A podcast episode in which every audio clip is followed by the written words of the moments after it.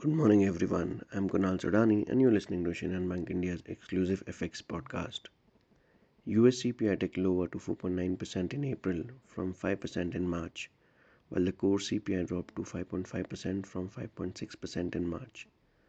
The debt ceiling impasse continues despite everybody warning about the situation and its unnecessary costs.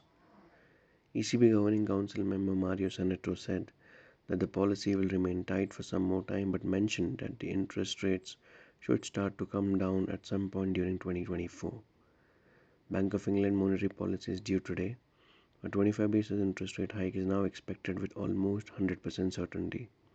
What is less certain is the bank's forward guidance. Bank of England's chairman Andrew Bailey's comments in the press conference and the distribution of the member votes.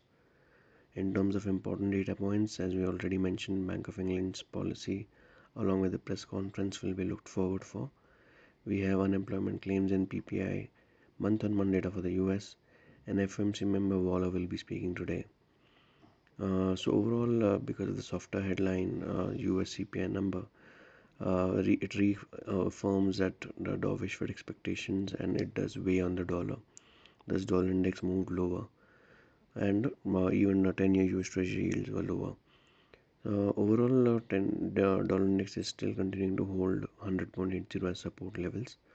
For dollar rupee, we expect 81.75 to act as a support, while 82.15 to act as a resistance for the day. So that's all from my side, friends. Wishing you all a very happy and energetic day. Thank you.